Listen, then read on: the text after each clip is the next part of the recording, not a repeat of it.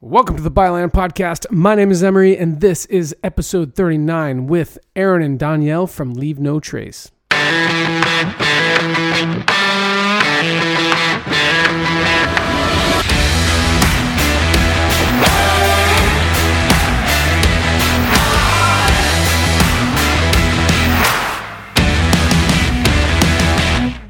Welcome back to the Byland Podcast. My name is Emory. Thank you so much for joining me, and welcome to Better Backpacking. That is what this podcast is all about. And it doesn't matter if you are backcountry hunting, through hiking, or just out for the weekend.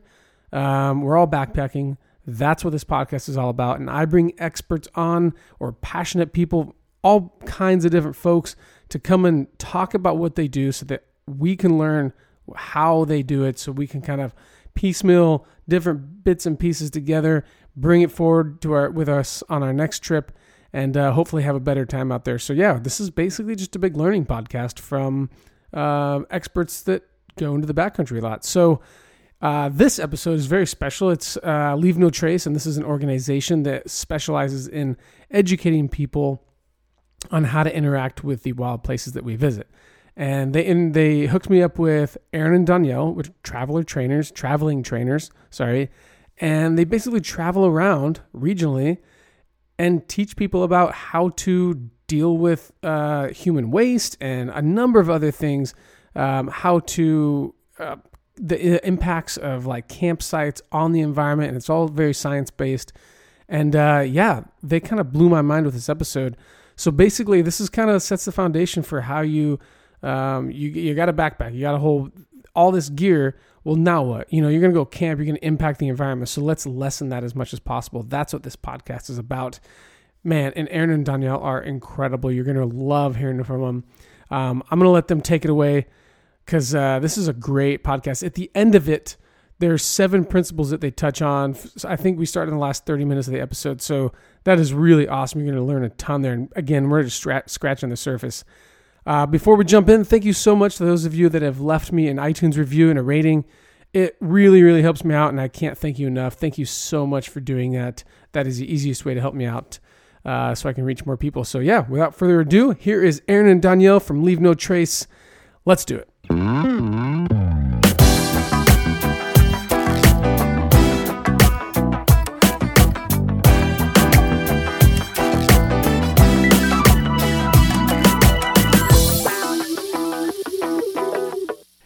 Aaron, Donielle, thank you so much for joining me on the podcast. I am super stoked to have you guys. Yeah, us too. We're really excited to be here and talk with you. Yeah, thanks for having us. So, uh, okay, so we talk about backpacking and we, we can talk about gear and we can talk about uh, all kinds of things, like how to do these things. But you guys work for Leave No Trace, which is an organization that I'll let you explain what they do. But Leave No Trace is super important when taking care of the backcountry um, do you guys want to take a second to introduce yourselves and what you do with Leave No Trace? Definitely. So, yeah, my name's Aaron. I'm Donielle. And we are Subaru Leave No Trace traveling trainers. So, what that means, we work for the Leave No Trace Center for Outdoor Ethics, which is a nationwide nonprofit based out of Boulder, Colorado. And we travel full time out of our Subaru Outback, traveling the Western United States, teaching Leave No Trace to others and um, helping other people practice leave no trace in their outdoor pursuits. Uh, what? How? How? And how long have you guys been doing this for?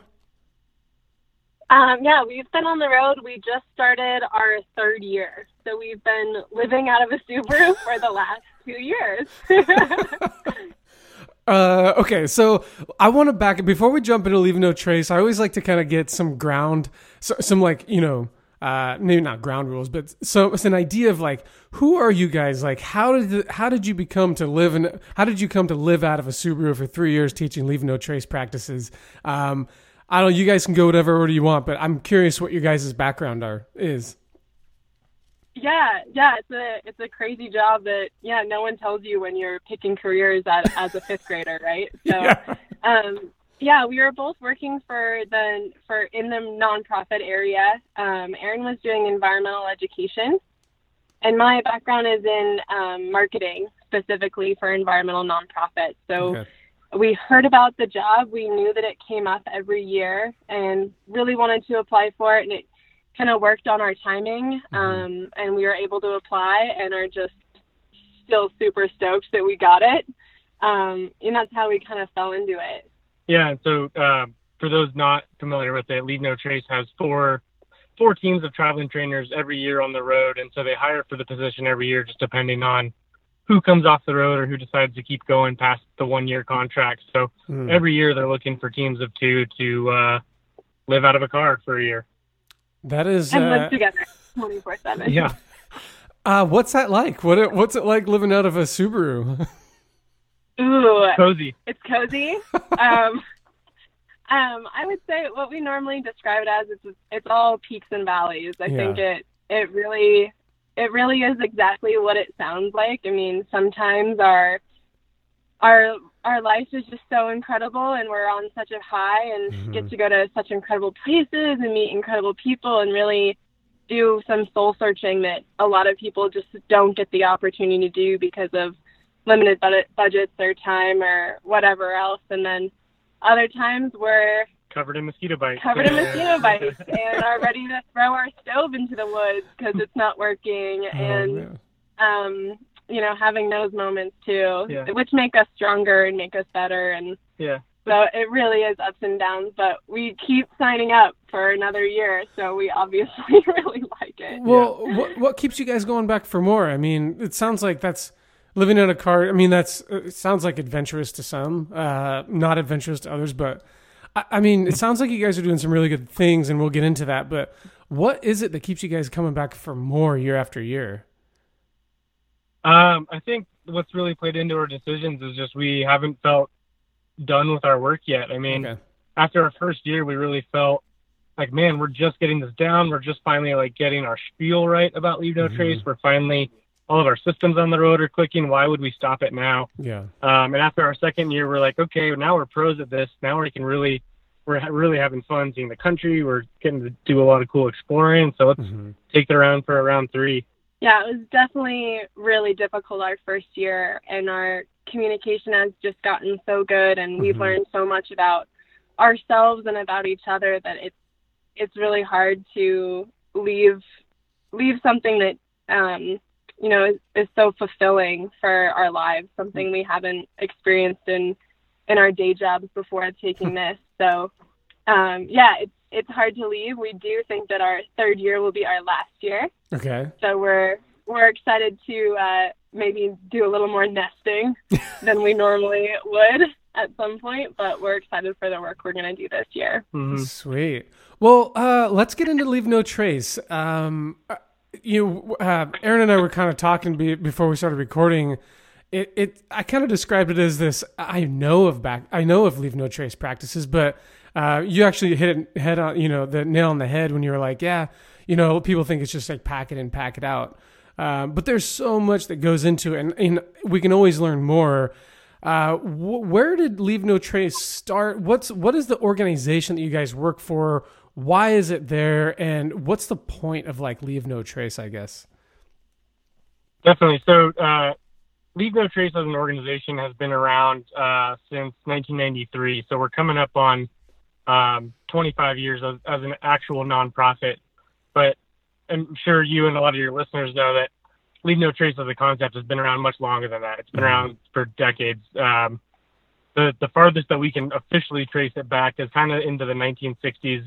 Uh, the Forest Service had a program called No Trace Camping Mhm. for when people were going out into wilderness areas, kind of with the passage of the Wilderness Act in 1964.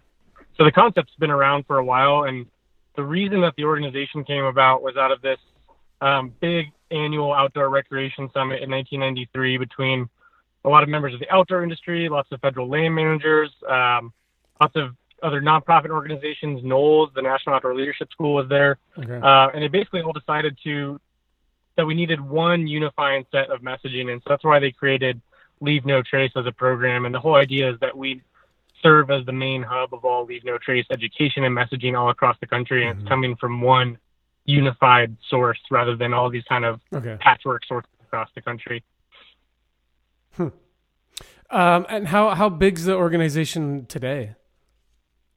We're we're small but mighty. There's about 20 full-time employees for Leave No Trace. So there's about Wow. 12 at the main office in Boulder, and eight traveling trainers. And so paid full-time staff, there's not a lot of us, but we actually have almost 40,000 volunteers across the country who are trained in Leave No Trace who are able to teach it to other people. And we can kind of dive into that training structure later too, but it's a really cool opportunity to spread the Leave No Trace movement across the country without needing this huge staff. Yeah, and like I'd just add, like Aaron mentioned, it really is a movement. So mm-hmm. we have um, memorandums of understanding with all the land managers. So National Park Service, um, Bureau of Land Management, the Forest Service um, are all kind of using our language in signage or their permitting so that we can um, make sure that people are getting this information no matter what public land they're on. So they're not getting different information um, based on where they're going, but it, mm-hmm. it really is the same. That way, it's just how we conduct ourselves when we're in these wild places. Yeah.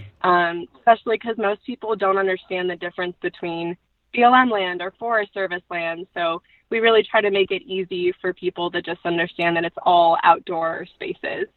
Hmm. Um, yeah. And yeah, the great thing that we really like about Leave No Trace, and it's kind of been interesting as the organization has evolved.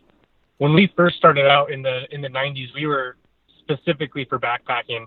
Okay. So was, all of our messaging was if you're going in the wilderness, here's how you practice leave no trace. And um, over the years, our program has really evolved and adapted. So now leave no traces, you know, everywhere from a 10 day backpacking trip in the mountains of Montana to a 10 minute walk in a city park and literally everything in between. I mean, last year when Pokemon Go was a really big phase, we actually had leave no trace tips for Pokemon Go because people were getting outside, and so we wanted to teach hmm. them how to do it responsibly. Yeah, and that that became important because we found that only about um, like five to ten percent of people ever actually visit and stay overnight in a wilderness area. So we were missing ninety percent of outdoor users. And seeing large impacts from those groups, so it became an issue of um, yeah. you know wanting to meet people where those impacts are, and a lot of times. You know, that's in the front, what we would call the front country as opposed to back country. So we yeah. needed to have language for them and opportunities for them to learn this stuff and that's what that's what I really like. Kind of you talking about how your show is framed in terms of it's anytime you're out backpacking, whether you're going on a big trip, a one day, whether you're mm-hmm. hunting. The same thing with Leave No Trace. We honestly don't. It doesn't matter what you're doing outside. There's a Leave No Trace way to do it and still allow you to do that thing. So it's it's a really inclusive um, movement. So, um, man, where do we start? I guess like, you know, if I, I, I know that's probably like a really hard because I know that's hard to do, but I'm just thinking my my mind's kind of like popping with all these different things. Like I'm trying to backtrack and be like, okay, so where do I even begin? Like, are there, are there misconceptions? Do you start with misconceptions about taking care of, of wild places? Or what's, I guess, what's the point? What's the big yeah. deal about this? I think the the biggest place to start, I think, is just the reason why Leave okay. No Trace is so important. Yeah, and so um, what we find is that there are 13 billion visits to public lands every year. Okay. So oftentimes when That's yeah, a it's a lot. That's and a we're lot. in these places and yeah, we're in these places sometimes and it feels like we're alone. It feels like we're out in the middle of nowhere, which is awesome. That's yeah. why we go sometimes. Um, and so it's really hard to understand that we would have an impact mm-hmm. in the outdoors, maybe if it's just us. Um, but the truth is, is that we're really looking at these cumulative impacts. Okay. That every visit into the outdoors, it doesn't seem like much, but when you have 13 billion visits to public lands and we start seeing the impacts of mm-hmm. 13 mm-hmm. billion people on public lands, um, we're going to have really big issues. And so some of the biggest issues that we see when people don't practice leave no trace is areas um, either get shut down, they get closed to public recreation because mm-hmm. it's just too much of a hazard on in the area, or it goes to a permit system, which oh, you know we yeah. think that it's awesome that you can just go on a trail and you don't have to go through like airport security to get there, and people aren't checking that you have all the things you need mm-hmm. to be prepared on a backpacking trip and that you're you're not going to um, you know cause those big impacts in the outdoors so we want to keep our public lands open hmm. um, and so that just means for us having a little bit more personal responsibility when we're out there so that we can have these these places open to us and so we say you know we're always making more people and we're really not making more public land So how can we treat these places in a way that allows other people to go and experience what what we have when we're in those places and how it's affected us? And the whole idea is that the whole idea behind Leave No Trace is that anytime we go outside, we're going to make an impact, right? Like every yep. footstep down the trail packs down that trail a little mm-hmm. bit more. So Leave No Trace is a physical Im- impossibility. We recognize that, but our our kind of joke is that it wouldn't look very good if we said, you know, hi, I'm Aaron. This is Donielle. We're from Leave a Little Trace, right? That just doesn't have the same ring to it. So ultimately, what we're really striving for as an organization and as a movement is to minimize our impact as much as possible. We know every time we go outside, we're going to have some sort of impact. So how do we minimize it? And that's really what Leave No Trace is all about. Because, like Donielle mentioned, there's all of these cumulative impacts. So if we just minimize those as much as possible, we're really going to do a, uh, a good collective job of protecting the ecosystems and the environments that we like to visit. Can you? Yeah, And I'd say, go I'd say just, um, just two things that we kind of always start with of, of things that people might know not know about the organization is that um, one is that we're science based. Okay. So we conduct our own research on human related impacts in the outdoors. And then we're doing research on how to change behavior in the outdoors. So hmm. all of our tips are research based. So if you've ever heard that you need to dig a six to eight inch cat hole, um, if you have to go to the bathroom in the outdoors, it's mm-hmm. because there's actually a Forest Service study where some poor forest researcher dug piles, um, dug piles of human waste in, in different depths and and researched how long it would take to decompose at oh, those wow. different depths and found that at six to eight inches, that's where most of the microbial activity is in the soil. It's going to break down your waste the, quick, the quickest. And our bacteria in human waste can sometimes last one to two years. So that's why it's so important to get away from water um, and at that depth. So all of the hmm. tips that you ever hear from Leave No Trace are all based in science. Um, so we're not just making this stuff up in yeah. Boulder thinking that it sounds good. It's it's it's really coming from the from the science. And um, what we always say is that you can't though go hand someone who's new to backpacking a five page research study. You have to boil it down, and that's where Leave No Trace comes in and mm-hmm. in building effective messaging so that um, people can get in no matter where they are on the spectrum of knowledge about backpacking or knowledge about Leave No Trace. Hmm. Uh, so the the risks, I think, what is it that most people when you when you're talking to someone, what's what's the aha moment? Because when you're when you guys were mentioning risks to the backcountry, and you were talking about, you know, it is really fascinating. I was actually talking to uh, someone from the the Idaho Trail Association the other day, and we were talking about how crazy it is that you can just go to any, for the most part, any trail system, jump on the trail for free or very for a very minor minor fee, um, and and just use it as you see fit.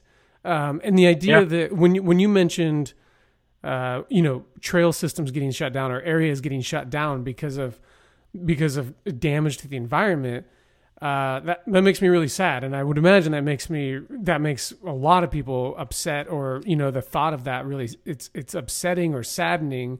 Um, are there any other risks? Like, how does it? What would it take to get to that point? And you guys are trying to prevent those wild places from getting shut down, but eventually, if there's so much damage done by people, I mean, they have no choice, right? Yeah, it's a really tough decision for land managers to have to make that call. And I know um, just in our travels, what what usually comes to the forefront of the land of the minds of public land managers. Uh, a lot of times it's it's human waste concerns. If there's a lot of human waste yeah. In the area, you know, if people aren't burying it, if it's too close to water sources and contaminating that water source, that's a big issue. Mm-hmm. Wildlife concerns are another big issue. If wildlife are getting habituated to humans, and even worse, if they're becoming habituated with food conditioning, that's a really big concern. Um, we see a lot of campfire impacts, both from illegal campfires or even legal campfires that end up attracting trash and then attracting wildlife. Uh, and then we find a lot of trail widening and trail erosion, campsite areas becoming um, denuded of vegetation um, to the point where they're just these big, wide, sandy dust traps. And so hmm. um, there's a consequence, you know, where there might be potential for permit systems or, man- or heavy-handed management, but there's also some serious ecosystem impacts.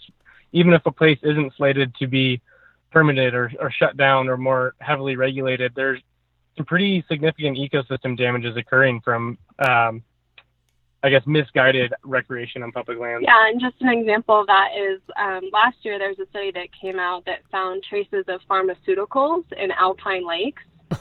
um, and that's that's backpackers. That's us. That's mm-hmm. us pooping and, and urinating way too close to water sources. So there's there's really no reason why that should be in alpine lakes besides us. And um, so there there's so many things we can do that just when we're out there to think about and to change our behavior on really easy stuff that we can adopt that goes a really long way, especially when there's all those visits to, to public lands. Uh, you, you, guys mentioned a couple of things a moment ago about uh, you know trail widening, um, campsites, campfires. Uh, you know, I think those are really good examples of things that most people probably don't think about. Uh, they mostly think, yeah, just mm-hmm. don't. Okay, bury your crap and then take your trash out. Right, leave no Definitely. trace. I, I did it. Congratulations. Right. Um, but you you mentioned fire pits, established campsites, and trail widening. Uh, why are those?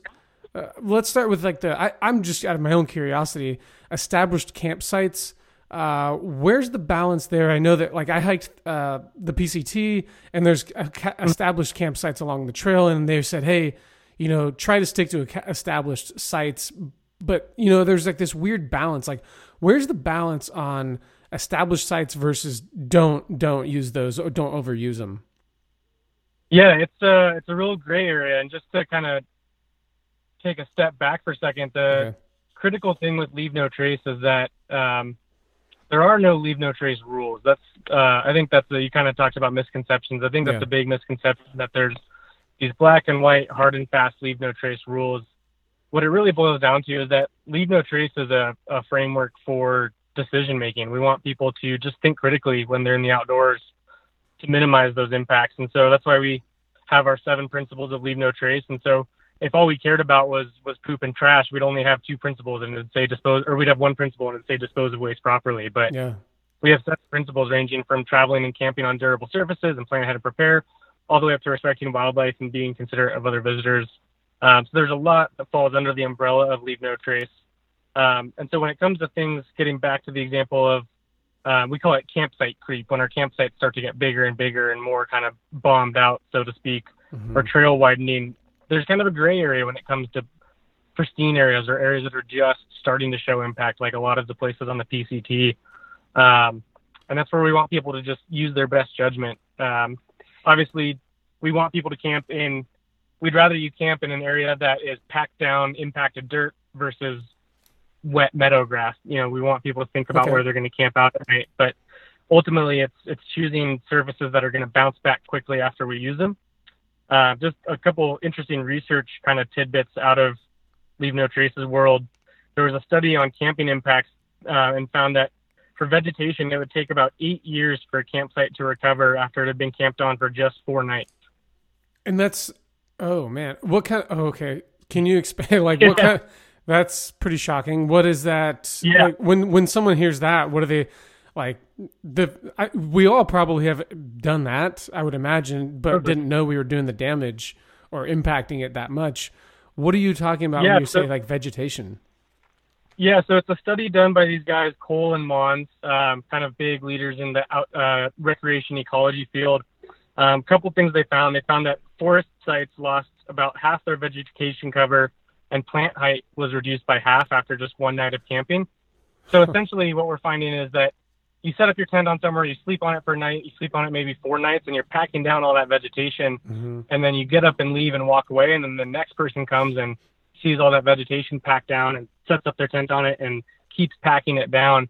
And so what we're asking people to do is essentially it's a technique called fluff the duff after you leave those pristine areas. You want to kind of prop the plants back up. If there's if you're camping on pine duff, you want to kind of restore it to its fluffy natural setting instead of its kind of packed down setting. You want to mm-hmm. renaturalize the area as much as possible. And that's just discouraging people that come after you from maybe not knowing about leave no trace and and camping on that same site and doing doing more damage. So um, just kind of going back to your campsite example, and like Aaron mentioned, it is a framework for decision making, but our job is to to give people the best research and give people what we, we would recommend in different situations. I know there's a lot of questions that we get of like, what about this? What about this? And it really is, it depends. Mm-hmm. Um, but we can give you the best info. So for us, if there is a designated site, it is always best to des- to to camp in those already designated sites that are mm-hmm. already impacted.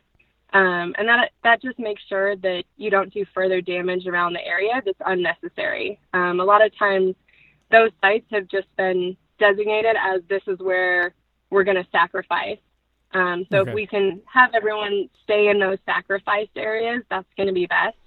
A lot of times you are camping in like pristine sites, so um, a site that isn't a designated campground, and that's when you would fluff the duff and mm-hmm. you would try to make it look like you didn't camp there, so that someone else doesn't see it and camp there again. Hmm. Um, and then we have really specific information for like alpine areas where the vegetation is is really really sensitive and in those areas, we would just recommend that you move your tent each night. So you just pick it up and move it 10 feet off mm-hmm. that kind of square where your your tent was, mm-hmm. and that just helps that vegetation get sunlight. Um, so it it doesn't it's not dead because you camped there two days, but it's able to to get a little regrowth. Um, so there's just kind of kind of small things, and it it depends on your on where you are and what you're doing, right? Um, mm-hmm. But it helps kind of guide these situations where, like you said, people just don't know or don't think about. Um, they're just, you know, trying to have a good time. So we're we're able to meet them where they are and get them further on the spectrum of minimizing their impacts. Well, yeah, it's it's interesting you mentioned the difference in like alpine leave no trace technique. Um, because uh, I, w- I wanted to ask you like, do the do these techniques vary from region to region, climate to climate? Um, and I guess that answers my question. I'm, I'm probably, probably sure. I mean, you guys do entire, I would imagine, clinics for very long periods of time uh, discussing these in whatever region you're in. Um, so we could probably talk for hours on. Okay, let's talk about leave no trace in the desert, and you're like, oh great, that's another hour too. You know, um, so it yeah, sounds like everything for five days. yeah, like that's my. I do a five day desert clinic, right? Yeah, and we do. So our our biggest level trainings are our master educator courses, where we take people out into the field for five days wow. and teach them as much as we can about leave no trace. We if still don't cover it all. we don't cover it all. Um, because, like you said, the the information is really nuanced depending on where you are. Yeah. So one of the biggest tips we have is just look up what it is for your area. Talk to the your land manager or talk to the people that are managing the area that you're going to visit and talk to them. Um, some of the, the smaller ones that I can just tell you right now is um, in desert environments, usually your cat hole, the hole you dig if you have to go to the bathroom, mm-hmm. is four to six inches deep instead of six to eight inches deep in forest environments. And that's because the microbial um, activity in the soil is a little bit higher in the desert than it would be in forest environments. Um, and then in alpine areas, kind of a, a very specific leave no trace tip for alpine areas is we really encourage people to urinate on a rock instead of on vegetation. And that's because a lot of the um, the alpine animals, the mountain goats and sheep and things like that that are, are up in our mountains, they're actually salt deficient. So they seek out our urine because it has salt in it. So if you pee on a plant or a bush, they come and rip up the vegetation, and they're seeing serious vegetation loss in places like the enchantments in Washington and other high yeah. pa- high alpine, really high vegetation areas. And so if you pee on a rock, the animals um, will come and lick the rock, but they're not going to tear up vegetation. So there's all these little tips based on Whoa. where you are and where you're going. It's really fun to learn. It's been it's been really neat, and that's why we love being able to travel the country and really meet people where they are so we can talk really specifically about the issues that they're seeing in the area that they're most likely gonna gonna visit multiple times. Dude, I, I like how this is all science based. It's not just like someone's probably gonna be like, uh, some hippy dippy, leave no trace, don't don't bring your trash, you know. And you're like, no, actually, like you, this example of like peeing on a rock, and I'm like, okay, that's kind of weird. And then you're like, oh yeah, because the goats come by and they tear it up the grass, and you're like, Oh, okay, I get it. And like those those alpine environments are sensitive. I mean, they're under snow. I, Yeah. mean, I don't know much about them, but I would imagine that something that's under snow for uh, you know all winter long only has a short period of time to to repair itself. Yeah, and, and the biggest thing we found that's helpful in communicating leave no trace is just always giving people a reason why. It's it's really not enough Yeah. to say pack it in, pack it out, or it's, it's not enough to say bury your poop. People need to understand the reason why. So Yeah. we bury our poop because it takes a long time to decompose and it can contaminate water sources. Um, we always just try try to add that why in there as much Mhm. as possible. And that's what we find Leave No Trace is really able to help with on the land management side is we consult with land managers all across the country to better communicate their enforcement messaging because a lot of times they know why the rules exist and they'll, you know, tell people they need to do this or do that and there's really no no communication of the science that backs that. Yeah. Um, so we're we're able to to really drive home why these issues are important because the science is there. We have a lot of it. We're just not in the best way communicating that on trailhead signage or in permits where the language can be limited. Um, so yeah, it's important stuff for people to know. Well, I mentioned at the beginning of the podcast how uh, I think a lot of this is something that people think about, but they mostly overlook it when they they're they're getting into backpacking. They're like, oh, let me look up all this gear. Let me look look up this trail and these techniques, and I want to try hunting or I want to try through hiking. But they they this is another key component because, like you said, when you go into the backcountry, you're going to you're going to leave some sort of impact. It's just a matter of how, what the impact is. Um, it, would you guys mind taking like a few minutes and kind of running through uh, best I mean, from start to finish? Like if I'm if I am uh, going into the backcountry, if I'm planning a backpacking trip, what do I need to? How, how do I put myself in the frame of mind of like leave no trace? Like where do I start and where do I finish? Yeah, um, so bear with us. We are ramblers, so if at any time I love rambling. going way into- yeah, uh, feel free to cut us off though, because Okay. we can literally we can talk for hours on this. But I think what'll be helpful, we'll just kind of run through our seven principles and just give you kind of one or two bullets under Yeah. each one that's going to be helpful for a backpacking trip. Perfect. Um, so our first principle is plan ahead and prepare, and this one really sets you up for success. It helps you practice the rest of the leave no trace principles. So the whole idea is that if you plan ahead and you bring a trowel to dig a hole, or if you look up the regulations and you find out that you have to actually pack out your human waste and you bring a wag bag with you, you're going to leave less of an impact because you looked up that info ahead of time. Um, so this involves looking up what kind of wildlife in the area, if there's fire restrictions, uh, where there's camping on the trail, where there's water on the trail, is it accessible? Just all of these little things that you can look up before your trip that's going to really help you succeed. Yeah, and that becomes important because I mean our simplest example is if you don't bring your rain jacket and it starts downpouring, you probably really don't care about not cutting switchbacks. It's like you're just trying to get to your car. So we Yeah. see a lot of times in those situations, leave no trace is usually the first thing that goes out the window when you're concerned about your your safety or just your your you know comfort in the outdoors. hmm The other reason why it's important is because um, of of preventative search and rescue. So Hmm. there's a lot of of cost to our land managers. I know Grand Canyon has Grand Canyon at one point was spending like over a hundred million dollars a year on their search and rescue program. What? yeah, and so um, we're really trying to save our land managers money in some sense because there are so many services that we need and so much that they're trying to protect that the less they can spend on search and rescue or um, trekking out our trash would be another example. It, it it goes a long way to just preserve these places. So a lot of times people don't think of that as Yeah. as a way to leave no trace. Is just take care of yourself in the in the Mhm. outdoors.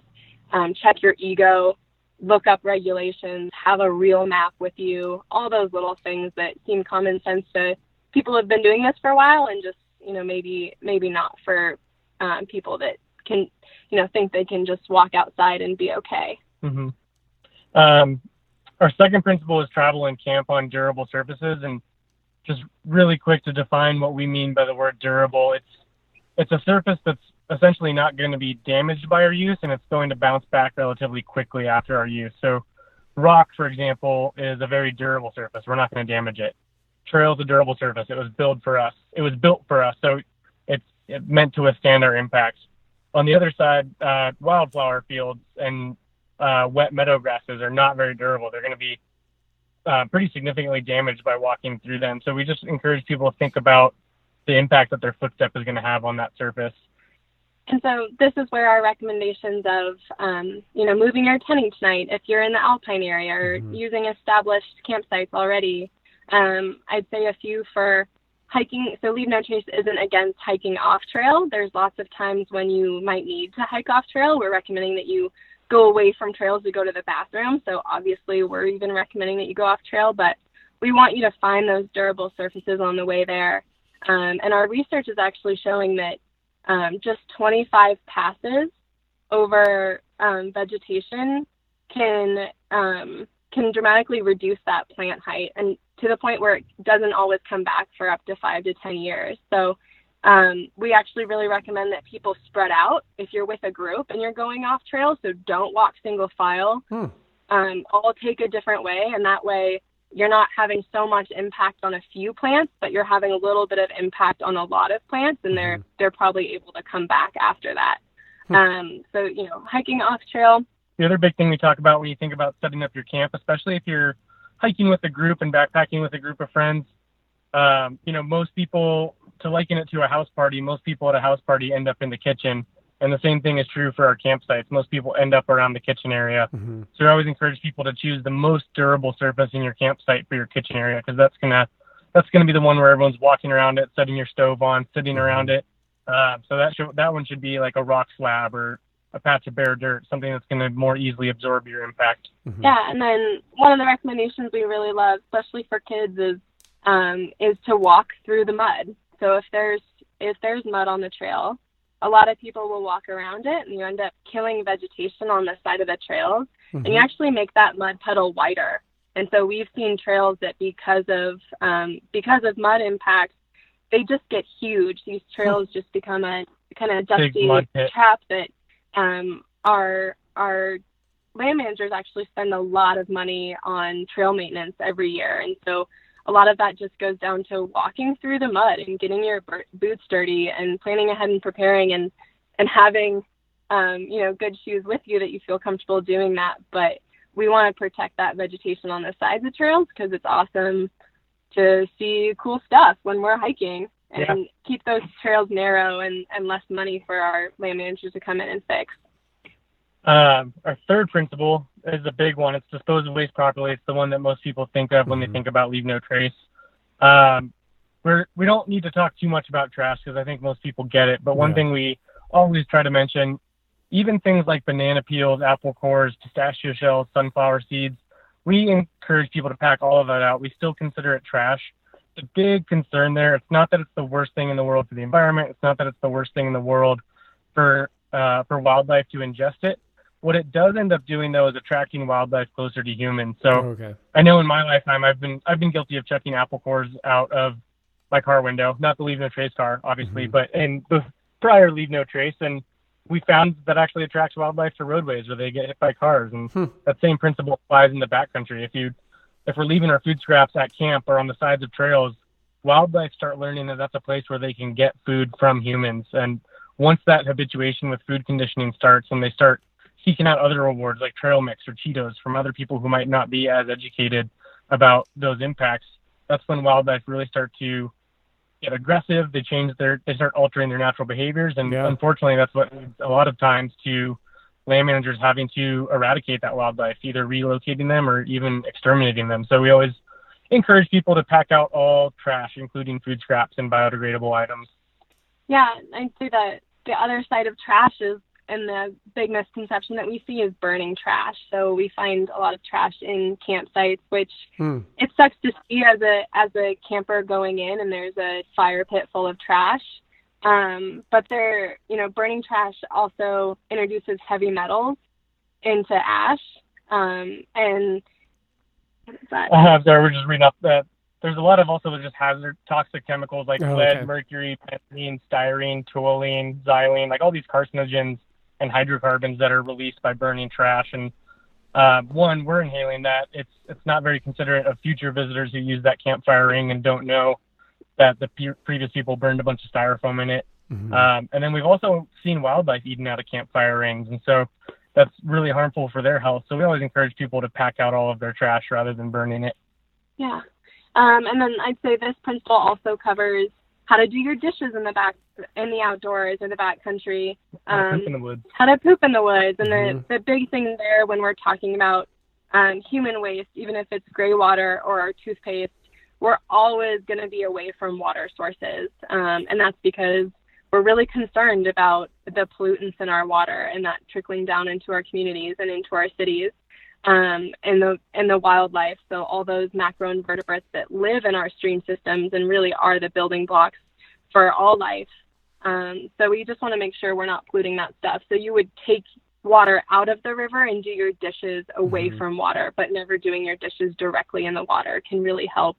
Um, even biodegradable soap um, takes about five years to break down, and it usually needs a certain temperature of water to break down, and our, our water systems are too cold for that stuff. So it ends up staying a lot longer. So even biodegradable soap, you're always doing your dishes away from water sources. And so the, the big recommendation, whether it's camping or going to the bathroom or doing your dishes, we always recommend that people be 200 feet away from water sources. Okay. And for me, I, I could not point and tell you how far 200 feet is. I'm really bad with depth perception, and I think a lot of other people are as well. Um, especially when you throw in hills and rocks and boulders and trees. And um, so what we say is 70 big steps. If you can okay. get 70 big steps away from the water source, that's going to get you relatively close enough to 200 feet to prevent any of those pollutants from reaching that water source. Hmm. You guys are pretty good yeah. at this. I'm gonna be honest with you. I'm I'm super impressed. I'm like I'm soaking this all in. You guys are. I can tell you guys have done this for a while, and uh, yeah, I keep going. I'm enjoying it. Yeah. yeah. We've done nice. we've done 88 events just in 2018 so far. So we're yeah. we're a little. It's only June. I know. I know. um, yeah. So our our next principle is leave what you find, and this is really our most like ethical, okay. our most um, yeah, kind of intrinsic, intrinsic, intrinsic principle. And the whole idea is that um, we really want people to think about the things that they take from the outdoors. Mm-hmm. So it really is a conversation with yourself of what are you what are you really going to do with that item. Um, so a lot of times we find people take shells or fossils or mm-hmm. antlers, and it ends up in a box under their bed. Um, and so for me, it really comes down to you know, it's probably better left in that area. There's actually a lot of research that shows that antlers and fossils are great calcium mm-hmm. nutrients for soil systems and for other um, right. other rodents living in the area. So um, all that stuff kind of functions in a different way that you might not know of. Um, but it really is kind of a conversation internally. Um, what we say, you know, a lot of times that there there is a connection between exploring the outdoors and nature play and um, picking up things and turning them around and all that stuff and environmentalism. And we need more environmentalists um, in our world. So hmm. we, we don't want to discourage people from having a connection from nature. Um, but we want people to think about, you know, maybe you pick your favorite one. Maybe if you have a hmm. rock like that already, you don't take it. Hmm. Um, you know, just thinking about those items that we collect and, and if they're really adding value. For me, if I see something really cool in the outdoors, um, I do want to leave it because it might inspire some kid who comes by to enjoy nature and to have that kind of awe moment. And mm. I'm already an environmentalist. I already love all these rocks. Um, and I don't I don't need to kind of own them to to remember that I'm that I'm an environmentalist. So kind of thinking about it in those terms can be helpful. But under this one, we also talk about invasive species. So um, invasive species are the third biggest environmental concern of our time. Mm-hmm. So we talk to people about checking their boots before they leave an area, um, making sure they don't have seeds in their in their tires, um, taking a brush to your mountain bike tires, um, Dogs are really great transporters of invasive species, so checking their fur before you leave the area. Um, if you're going into cave systems, you know, checking for white nose syndrome and always cleaning your gear. If you're going into aquatic areas, um, making sure you're, you know, kind of following the clean, drain, and dry your boat and equipment, and that goes a really long way.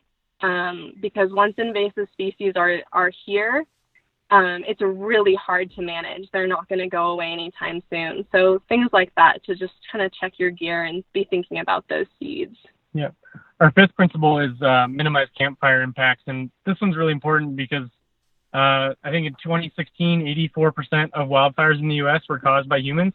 Oh um, and to me, that's a good source of optimism because that means that up to 84% of wildfires are preventable by humans. So sure, yeah. there's a lot that we can do as, as, backpackers to minimize that. And just a perfect example popped up in our newsfeed today. There's a wildfire burning in Nevada right now that was caused by two people who were burning their toilet paper.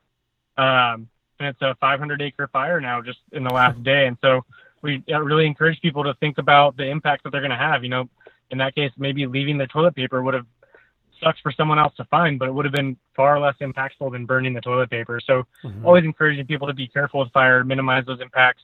Um, a big thing when we're out backpacking is collecting the right type of firewood for having campfires. Um, we oh, don't want to discourage people from, have, from, having those fires, but we want to make sure that we're uh, we have kind of what we call the D's of collecting firewood. So we want firewood to be um, dead. We never want to collect live limbs that are still functioning parts of trees. Mm-hmm. We want them to be down on the ground. So they've fallen off. They're down on the ground. They're dead.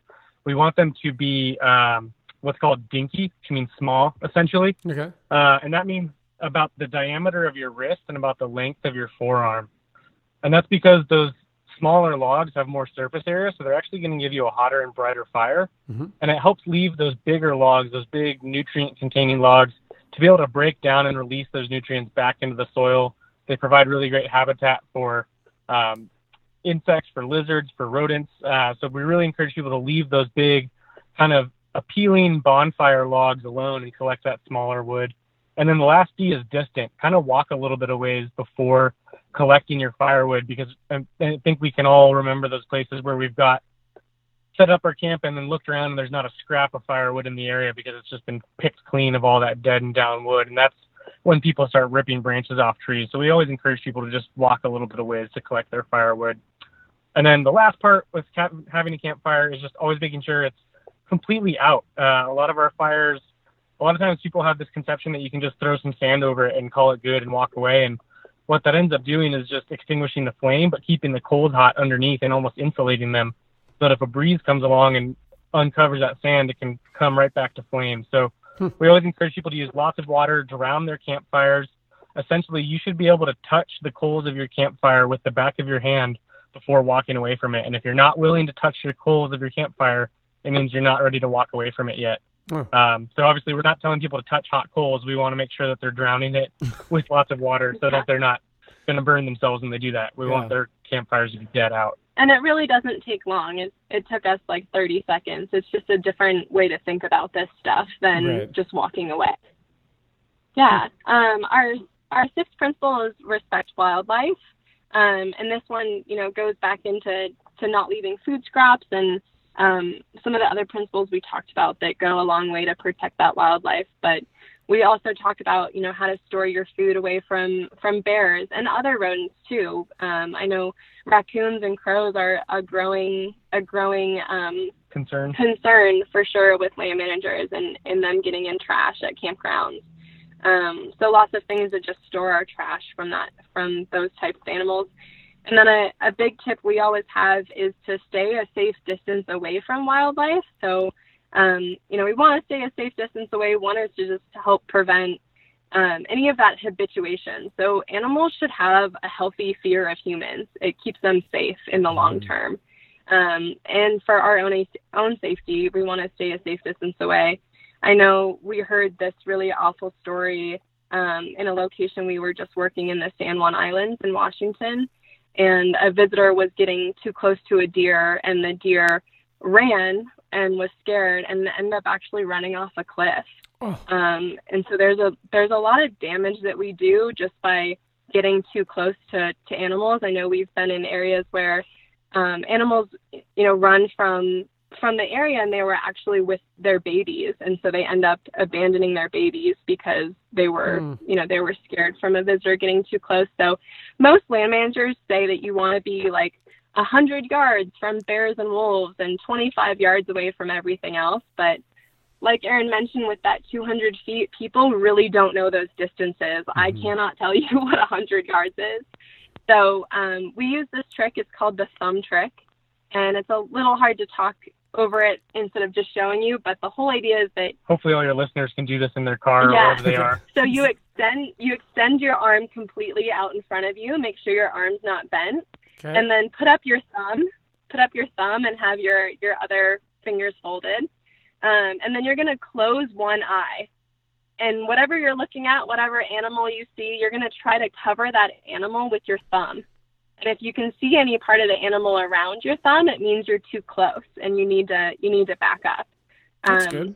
And so we love that tip because it depends on the size of the animal, right? If right. it's a raccoon or a beaver or something, you can be a little bit closer than you would to, you know, a bear. Mm-hmm. Um, and then the, the big tip around that is if the animal has babies with it, you would want to cover the entire family mm. just because wildlife is going to be more aggressive if they have babies with it. And then the um, and then always if the animal notices your presence, if it's obviously getting concerned about how close you are and is you know waiting to see if you attack, it's time to move on. You're yeah. you're altering their natural process. So just giving them that respect goes a long way. Um, I know in a lot of areas there can be bear jams because someone sees a bear and all the cars stop. Um, or where we were just in the islands off Washington, you know, someone sees an orca and these these boats of tourists just cir- circle it. Um, Yellowstone had three wildlife attacks or incidents last week alone, um, people getting too close and harassing wildlife. So we always encourage people to just be respectful of these these animals. They're wild animals in their natural habitat. We want to be respectful of that. Yeah. And I'd say the very last thing on, well, not the very last, but one of the last things on wildlife that we like to mention is um, I know across the country, um, wildlife managers and land managers get calls all the time about baby deer um, and mm. baby bison in a lot of ways. But um, a lot of times, mom deers will um, leave their young. It's called dropping. Mm-hmm. And so they leave their young in one place and then they go and, and walk around and find food for the rest of the day and we'll leave them for hours. And there's been a lot of instances of people thinking that the, the baby deer was in trouble. And so they end up taking it from the area and bringing it to a vet, you know, the land manager or veterinarian or something, or they try to feed it or something like that. And so we really just try to educate that a lot of times when we think that we're helping and that we're doing good, we're we're actually harming. Mm-hmm. Um, and so being knowledgeable about those area those animals can really help. But if you're not sure, don't do anything. Mm-hmm. Um, and for me, those situations, you know, it sucks if that animal were to die, and I think it's human instinct to want to help. But even if that animal did die, it goes back into this this natural process. Mm-hmm. Um, and so just just kind of thinking about the ways that we can we can help these animals sometimes means not getting involved. Hmm. And then our last principle, our seventh one, kind of wraps it all up in a nice, tight, leave no trace burrito.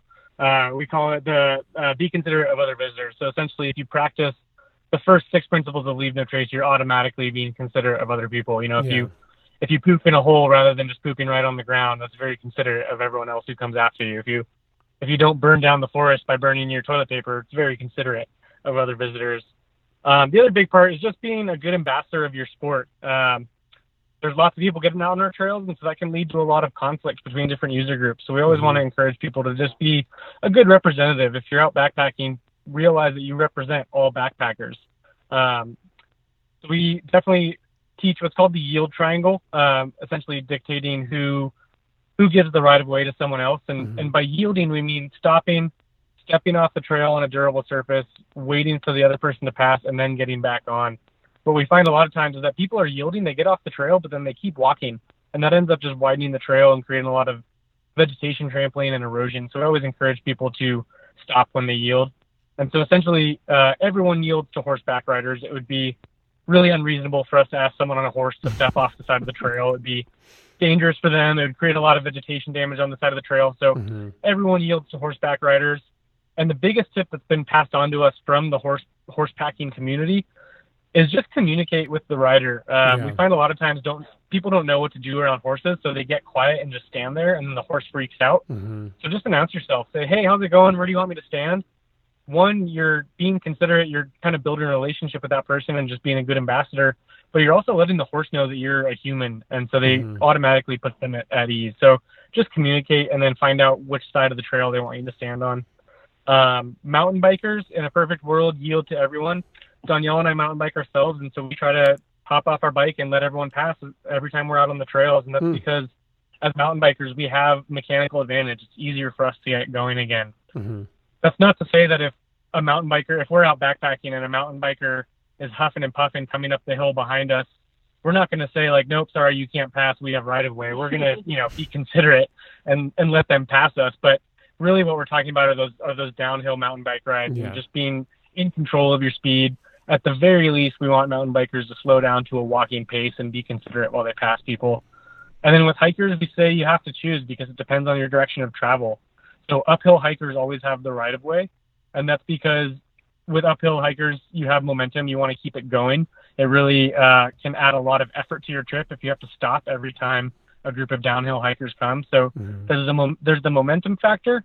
There's also a field of vision factor. When you're hiking uphill, maybe it's a steep grade and you've got a hat on and you're looking Mhm. down, you do not see people in front of you. And we've definitely run into people um, who didn't yield to us, and we've like bumped into their chest as we're going, so they didn't get out of their way, out of our way. So we encourage people who are hiking downhill when they see hikers coming up to just step off and let them pass.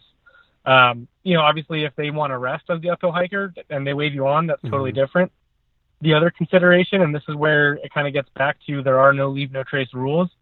If it's just Donielle and I, and we're hiking uphill, and we come across a group of ten coming downhill, Mm-hmm. even though we technically have right of way, we'll stop because two of us stepping off trail is less of an impact Mm. to the side of the trail than people. So again, this comes back to critical thinking. We want people to just think about their impact, just make the best decision in the moment, and help protect these public places. Yeah, and I I'd say just to kind of kind of wrap up that what I found in my own experience um, working for Leave No Trace and just practicing Leave No Trace is it it really does deepen your outdoor experience. So for anyone who loves backpacking or is just getting into backpacking, it's a way to go into these places and think about it differently um, Yeah. and to put yourself in a in a context of the world that you might not otherwise have seen um, or been aware of. So I think I think on a on another level, um, you know, it just it just puts you in the moment and it helps you be purposeful about how you recreate, um, which is really cool. Man, guys, that I'm really glad I asked uh, asked that question. I'm glad you guys are willing to run run me through the the seven principles because that Yeah, was we didn't scare you off. I hope. no, I, I no, I so that that's what I was kind of hoping to get is is tangible things that people can and I can tell by the way I can tell that like you guys are just trying to skim the surface you know like there's probably so many you know hours of information within one of those principles like and like we said region to region you know person to person I mean you can tell there's a ton of information you guys did such an excellent job of of like going into it and being like, cool, here's what you need to know. And then, you know, at the end of the episode, we'll, we'll kind of, hopefully we can have maybe someone look into you guys and, and learn more information on those steps or maybe take a class. Cause, uh, I just want to say thanks. That was incredible. I have, if you don't mind, I have one question about, uh, waste. Yeah, yeah, Dogs. Yeah. We skimmed over that. So So what do we do Um, about dogs? Mm. yeah, um, I can Yeah, talk on that. Um, so just to kind of talk about waste before we glaze over it and don't say anything. So we we always recommend that you dig a six to eight inch cat hole, um, which is just a hole in the ground that you're going to poop in. You always want to be 70 big steps away from water to help make sure that we're not polluting our water sources. Um, and the whole idea is that you're you're going to dig that hole with a trowel or a shovel, something you find at a backpacking store. They're all over, and a lot of them have rulers on them, so you you know Oh. don't have to worry about if you know you're six to eight inches deep. Um, but the reason why is because we're really trying to get our waste out of that area as quickly as possible. Um, our our human waste contains over 100 protozoans, bacteria, and viruses that have been identified. Um, including Giardia and Lamblia. So it's it really is a health hazard mm-hmm. to other people and to the environment and to our water sources. Um, we're eating processed food, we're taking medications, all this stuff that really doesn't belong there. So when we dig it and put it into a hole, it's going to decompose in about a year. That's okay. um, kind of where the, the general understanding of how far away or how long it takes to decompose, depending on a lot of different factors. And then our research is showing some really interesting things around toilet paper. Um, but always the best idea is to pack out toilet paper no matter where you are. Okay. Um, to just pack out toilet paper. You can use like a plastic bag with duct tape around it or get like a black bag if you don't want to see your toilet paper. Um, but that really goes a long way. And then we really treat dog waste the same as human waste. Mm-hmm. Um, so you're not feeding your dog natural food items from the area, uh, natural plants and berries and things like that. Most of the time, what's in our dog food is um, textured soy protein and yellow dye number 5 mm-hmm. and um, just really all those things that don't belong there as well. So you can dig a, a cat hole or a dog hole for your dog.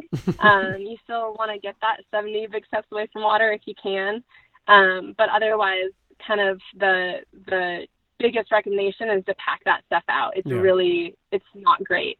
Um, there was a really interesting study done in yeah. Yellowstone, uh, in Rocky, Rocky Mountain, Mountain, in Rocky Mountain National Park. It was really interesting. The um, biologists in the park collected bear scat and planted it in the park's greenhouses last year, and they yielded over 1,300 Oregon grape and chokecherry seedlings just from that bear scat, which was pretty fascinating. And to us, and what they found was that the seeds were more likely to germinate when they had passed through the intestine of the bear than if they had just dropped right off the plant. So that to us underscores why it's so important, or the big difference between wildlife poop and dog poop is that wildlife are acting as seed dispersal and uh, plant propagation mechanisms. Mm-hmm. They're uh, taking nutrients from the area and returning those same nutrients to the area. What concerns us about dog waste is that it's only adding excess nutrients to the area. There's a lot of work that's been done that shows that dog waste adds just a huge amount of nitrogen to ecosystems that mm. makes it easier for invasive species to grow. It uh, contributes to algae blooms and water sources. Dog waste has, again, a lot of harmful bacteria and viruses. A big one is parvovirus, which mm-hmm. is really easily transmitted to other wildlife and other dogs. So um, there's just a lot of dogs getting outside every year. Uh, yeah. To for as many hikers as there are, there's probably almost as many dogs getting out, and mm-hmm. um, that's a lot of dog poop. And so we really encourage people to again think about that cumulative impact and either pack out their dog's waste, or if they're in a good spot and they can dig a little hole and, and scoop the dog's waste into that hole, that's perfectly acceptable too. But um, just leaving it out there unchecked, where erosion and rain and weathering is going to wash it into water sources and create all these other different consequences, is uh, is a really serious risk to our, our water health and the health of our wildlife and even our, our other pets. Hmm. That is really good to know because that comes across my mind all the time about uh, dog waste and just, yeah, um, that's really good to know. Thanks for touching on that. Yeah, definitely. It's it's tough. I mean, we're we're dog owners too when mm-hmm. we're not mm-hmm. on the road, and it's uh, it's you know you can't always keep track of where your dog is, and yeah. that's again why sometimes it's best to have them on leash in those wild areas. But yep. um, you do the best you can. If you you know if you don't collect 100% of the dog poops every time, that's okay. You don't have to feel guilty about it, but we just want people to think about the impact that's being left behind from it. I get the I, I'm getting the feeling um, when you guys said like there's no black and white rules. There's it's kind of like a i guess maybe this is the wrong way to say it but it's kind of an idea and it's a concept it's a new way of thinking. So um, there may not be hard and fast rules but there's guidelines that help you point help point you in the right direction on how you might approach a subject that maybe you don't know about. Um, i think you guys have done a good job of, of kind of conveying that at least to me you have yeah, definitely. And it, it totally depends on where you are and what you're doing. So, one of the things we really like about the organization is that it's not dogmatic. Mm-hmm. We're not here to wag our finger and be like, you didn't follow leave no trace rule number five. Yeah. Um, it's really about including people in this conversation we're having about how do we protect this place. And with the science that we do have, how do we get people on the spectrum of, you know, low impact? So maybe they're not to to the most minimum they can be. Mm-hmm. Um, but how do we get them to start even thinking about these things? Um, so no one came out of the womb knowing leave no trace. So, mm-hmm. you know, there's no one out there who is perfect at this stuff. And so if it if you're new to backpacking or if you've been doing it for a long time and you're wondering how to communicate to other people, um, it's been really effective for our organization to meet people where they are yeah. and to um, to talk to them in a way that's going to help them frame frame a decision making framework for this stuff because it really is about having an internal conversation. Mm-hmm. It's about ethics.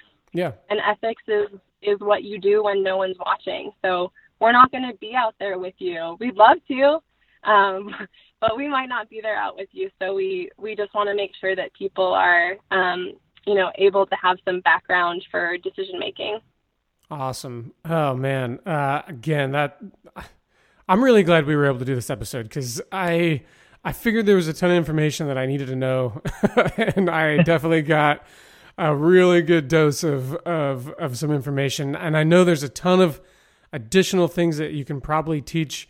Um, they would take a lot of hours, but what maybe to close out, what where do we go from here? If someone's curious about Leave No Trace, wants to learn more, um, you guys are traveling trainers. Clearly, you're doing some training that probably covers a number of different things, but what do we where do we go from here? How do we get people more information and what do you guys offer? Yeah i'd say the easiest thing right like click of a button is go like our facebook and our instagram. We're constantly putting out new leave no trace blogs and articles. Our each of our traveling teams is responsible for producing one video and one blog every month. So that means that there's four videos and four blogs every month coming out about leave no trace that's, that's a, a really great way yeah. to get you know simple tips just in your feed as you're scrolling, things yeah. you didn't think of and can click on. So. Oh, yeah. And then definitely, I'd, I'd encourage people to just hop on our website and see if the traveling trainers are coming near you. Near you, all of our all of our awareness workshops are always free. There's never a charge to the public to learn about leave no, about this leave no trace info. So anytime there's an awareness workshop, hop on our website. There's a location finder. You can see what's happening in your state. Um, if people want to get more involved, we have a pretty cool training structure. So Donielle mentioned it a little bit earlier, but we have our master educators at the top level. Those are five day courses where you learn everything, almost everything about Leave No Trace, and then how to teach others how to mm-hmm. teach Leave No Trace. Um, and so anyone who's a master educator can go back to their communities and put on trainer courses, which are two day courses in the field where you're learning how to teach other people about Leave No Trace. Oh, cool. And so then anyone who's a trainer, anyone who takes that two day trainer course can go back into their community and put on what are called awareness workshops, which are anywhere from 30 minutes to a full day, anywhere in between, just kind of about the basics of Leave No Trace. I'd say yeah. this podcast is probably a, an e awareness workshop. Yeah. yeah. So, uh, what do these classes look like? If someone's like, okay, cool, maybe uh, maybe I'll I'll take a an awareness class. Um, are there different styles of classes, lengths of classes, or what what's all out there? Definitely, and it, it totally depends on okay the area that we're in, who invited us to do the event. A lot of times, you know, if we were in, in Bishop, California last month doing a, a workshop mm-hmm. specifically for bouldering and rock climbing. And then hmm. we go up to Olympic National Park and we do a workshop just for park rangers on how to better communicate with visitors. So every single workshop around the country is, is specifically tailored to that area. So um, I'd say you're, for anyone who's looking at one an awareness workshop, you're going to learn how to practice leave no trace right in your own backyard. Got it. Yeah, cool. and I'd say for I'd say for you know more advanced people who maybe know a lot about this stuff and just want to learn more, we um, have also been diving a lot more into to effective communication with Leave No Trace, and this is um, it started as a way that we taught rangers who were um, who were doing law enforcement on public lands to how to better educate people about whatever was happening instead of just giving them a ticket, but really talking about the resource and, and talking about why those laws exist. Mm-hmm. And it's really morphed into this um, this practice that we teach people how to communicate when you see less than leave no trace moments. So mm-hmm. maybe you have a friend who will not stop burning trash, or um, you know you see someone on the trail who's feeding wildlife, and so um, we teach people and empower them to have effective educational conversations um, so that we can drive more people towards this movement and more people towards thinking about those minimum impacts. And so on our YouTube channel, there's actually a video. This technique that Donielle is talking about is called the authority of the resource technique. And there's a about a four minute video on our YouTube page that walks you through step by step how to have one of these conversations.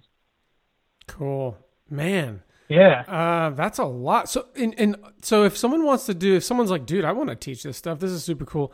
Is that a paid course? Do they do they pay for it? Is that is that still um? I mean, how does that happen? yeah. So the trainer courses, those two day ones, depends on the cost will depend on who's Okay. putting it on. So Got obviously there's there's only 20 people working for Leave No Trace. We're not always the ones putting them on. Mm-hmm. Um, so they they've ranged anywhere from 85 to 120 dollars for that weekend course, similar to um, you know any type of like two day Yeah. backpacking course that you might take through REI or something. And food and stuff included. Food included. included, and then the five day master educator course, we have um, contracted master educator course providers. NOLS being one of them, um, SCA being one, the Student Conservation Association, Mhm. lots of these different people, and so it'll depend on on um, on their costs as well. Like I know NOLS weaves it into their longer courses, and you get a master educator out of that. Yeah. Uh, but those week longs tend to be anywhere from 400 to 800, so there's a little Okay. bit of a cost. But on our website, we do have scholarships available available for folks who can show that they're going to put it to use um, in, a, in an impactful way. Nice. Well, Yeah. guys, that is incredible. Um, man, I, I know that, ear off a little bit. no, I, I'm sure. I, like, I feel like we could probably do a number of different episodes about this kind of thing. But uh, is there anything that you that we haven't covered that is on your mind that we need to at least touch on before we wrap up? Or did you kind of hit the the important stuff? Um, I think we hit the important stuff, but if it feels valuable to you, um, I just always like to mention Subaru as a partner. Sure, And yeah. it's, it's really, yeah, it's really kind of interesting because a lot of people, um, like me in particular, when I started this, I'm like, why would a, car company be promoting this stuff? Um, and they're really interesting. So Subaru is the was the first car manufacturer in the country to go zero landfill. So it takes less than a cup of coffee, um, trash from a cup of coffee, to build an uh, any car from Yeah. their Indiana plant. So Subaru hasn't sent a single thing to the landfill since 2004. And what why we're mentioning yeah why we're mentioning it the coolest thing is we're actually partnering with them in the national parks and they're trying to get all the national parks down to zero landfill. So there's a, a pilot um, in grand teton denali and yosemite.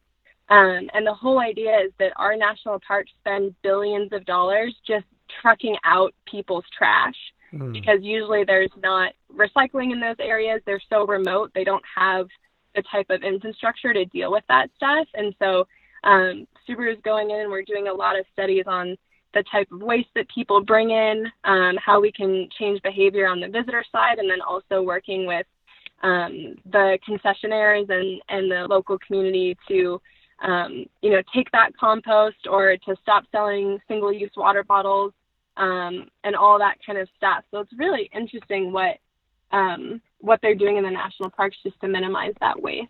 Yeah, and they're they're just a great partner. They're they're the reason why Leave No Trace can kind of have a boots on the ground presence all Mhm. across the country. So uh, really we definitely cool. want to give a shout out. Yeah, to all of our partners. So Cool. feel free if you don't want to use that, you don't have to. We're not required to mention them, but No, I think it's um, great. If you find that it fits, yes. Yeah. Um, sweet. Well, uh, there's one last question I want to ask you guys, and it's uh, you can answer it however you like. Um, I like to kind of ask people what their advice is to uh, people traveling in the backcountry. This is a backpacking podcast, so um, I'm sure you guys have done your fair share of adventuring. Uh, what's like maybe one each of you can go? What is your like one tip, or what's your advice to people like uh, going into the backcountry trying to get into it? Hmm. Do you have like a thing? Yeah, trying to think Like- back on trying to think back on trips that we've taken. Um, Nope. I don't know. My big my big one is definitely for women. Okay. Um, my my my big one is don't wear thongs because chafing is real. it's um, a real and so wear wear full bodied underwear when you go backpacking. backpacking. That's a good one. And then I would say just uh, enjoy your morning coffee. Yeah. take a look around at the place that you're in and, and savor it uh, because the backcountry is a pretty special place that Mhm. not a lot of people in our country get to experience. So just enjoy that coffee and look around. Uh, do you bring your own coffee? Or do you do like a Starbucks via? We it depends on how uh, Far we're going. how far we're going. We we've been turned on to this new stuff called Alpine Start. Oh, okay. Um, it, I think it tastes it's the same like weight as Via, but I think it tastes a little bit better. I think they're out of Colorado. nice. Um, otherwise, we have like the GSI like clip to your top of your mug Yeah. pour over thing. Yeah, Sweet coffee we can and talk about uh, gear for another couple hours. Yeah. right. So we covered uh, not wearing thongs and uh, coffee. Sweet, I love it, dude. Chafing's real. I agree. I've uh, like when I was hiking last year on the trail, I saw some pretty bad chafing on a number of people, and I was like, ugh, uh, uh Yeah. Yeah. Did you do the PCT last year? I did, yeah. Nice. As much as we're, I from, we're from the Tahoe area originally, so it passes right through there. Yeah, I was able to do uh, just over 2,000 up miles of it in snow, high snow year. Ended up going around the Sierra, Yeah. and then by the time I got, which a lot of people did, either you waited, it was Yeah. either you waited to wait till the snow melted, or went around and um, came back. And people that waited uh, got burned out in Oregon and Washington, and the people that went around. Uh, but at least for the t- for me, I, I didn't have enough time to go back and do the Sierra Range, so Yeah. I'll have to go back sometime. Yeah, definitely. Uh, the the Sierras are, are, you know, the whole thing is awesome, but you got to get back into the Sierras Oh, for sure. For, sure, yeah. I plan on. I think I was thinking about you know maybe doing like a John Muir Trail escapade of sorts to kind of uh, make There up you for that. Yeah. Yeah, definitely. Even like uh, uh, if you're short on time, uh, a couple of years ago I hiked the Tahoe Rim Trail, which is Oh, 170 miles of Tahoe. Uh, Yeah. That was just a great eat. Like just if you've got limited amounts of time, hmm if you've got like a week and a half free, go do that. And a great for your listeners, it's a great kind of intro to backpacking as well Oh, because okay. you're never Yeah. too far. You're never too far from. You're at most like a day and a half away from civilization at any Mhm. given point. So for like a first through hike, the Tahoe Rim Trail is a, a perfect intro through hike. Nice, good tip. Sweet, I'll keep it in mind. Yeah. Well, Um, on an unrelated note, we are um, playing around with creating a Leave No Trace podcast, and we'd love to, you know, I know we want to be respectful of your time, but at some point we'd love to pick your brain about how you organize all this, what type of equipment you Yeah. use to record. We're we have no idea what we're doing, so we're trying to get a better idea before we dive into it. Heck yeah, uh, it's it's not as complicated as what you'd think, and uh, it's super fun. Cool. Um, there's a ton of information out there, uh, but I could I'd be more than happy to point you in the right direction. Cool. Yeah, that'd be great. Dude, guys, thank you so much. I can't even tell you how much I appreciate you coming on and uh, sharing the knowledge and the time. The time is a big one, so I appreciate it. Yeah, Yeah, thanks for having us. We're Thank you. So to, to chat with you.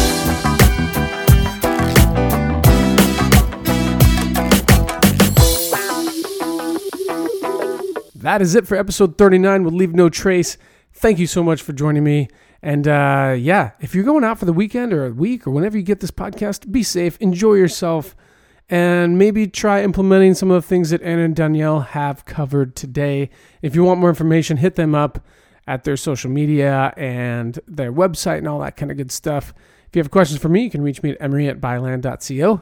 But until next time, stay safe, uh, make good choices. We'll see you next time.